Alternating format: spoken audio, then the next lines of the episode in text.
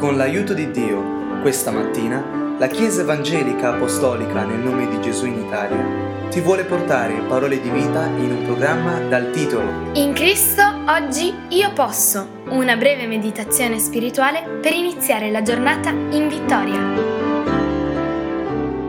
Leggiamo stamattina la scrittura in Proverbi capitolo 14 versetto 25. In questa serie di devozionali mattutini continuiamo ad analizzare alcuni tra i versetti del libro di Proverbi. Siamo al capitolo 14 dove al versetto 25 dice un testimone verace salva delle vite, ma un falso testimone proferisce menzogne. Apparentemente questa scrittura sembra scontata. Un falso testimone proferisce menzogne. Sembra scontato. Un testimone vero, verace, salve delle vite. E noi subito possiamo immaginare in un tribunale quando qualcuno dice la verità e questa verità salva da una falsa condanna. Ma Dio ci vuole dire qualcosa di più in questa scrittura, a me e a te. Quando dice un testimone verace salva delle vite, tra queste vite ci sei anche tu. Tu ed io siamo la prima vita che tu ed io salviamo quando diciamo la verità.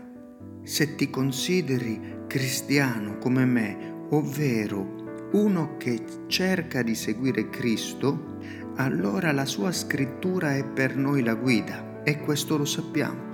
Per questo la scrittura ci chiama continuamente ad un'autoanalisi, un autoesame. Quante volte al giorno lo fai? E davvero lo fai? Dice Lamentazioni 3:40, esaminiamo le nostre vie, scrutiamole, analizziamole, ritorniamo all'Eterno. È facile esaminare le vie degli altri, ma quanto prendi tempo per meditare, esaminare la tua propria, io la mia propria? Solo se faccio questo di fronte a Dio, attraverso il suo spirito, potrò smascherare il mio ego che devi a me stesso e potrò dunque dire la verità riguardo me stesso allora sarò testimone verace di ciò che penso, di ciò che ho pensato, ho fatto, sto facendo e dunque posso salvarmi. Questo significa dimorare nella scrittura, nella sua parola e dice Giovanni capitolo 8 versetto 32 dal 31 al 32. Se dimorate nella mia parola, siete veramente miei discepoli, conoscerete la verità e la verità vi farà liberi. Fino a quando negherai una quotidiana, seria analisi di te stesso, meditazione ed esame di fronte a Dio, questa scrittura non può compiersi.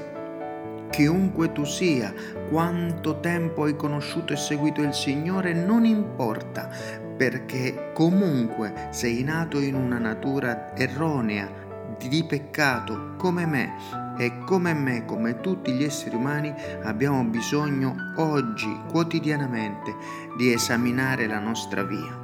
La seconda parte del versetto ci richiama il fatto che il la menzogna viene da una falsità, da un falso testimone, ma qual è lo stimolo, ovvero chi è che ha soffiato, chi è che ha partorito, che ha concepito quella menzogna? La scrittura altresì è chiara quando in Giovanni 8:44 Gesù dichiara voi siete dal diavolo che è vostro padre e volete fare i desideri del padre vostro. Egli fu omicida fin dal principio e non è rimasto fermo nella verità perché in lui non c'è verità. Quando dice il falso parla del suo perché è bugiardo e padre della menzogna.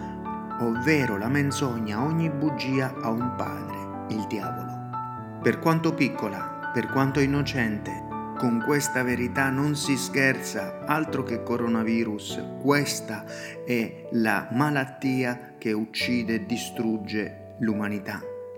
Quando mistifico, falsifico la verità anche in piccola parte, dietro di questa mia scelta c'è il nemico della mia anima. Che Dio benedica le nostre vite con la pura verità in ogni momento nel nome di Gesù, così sia.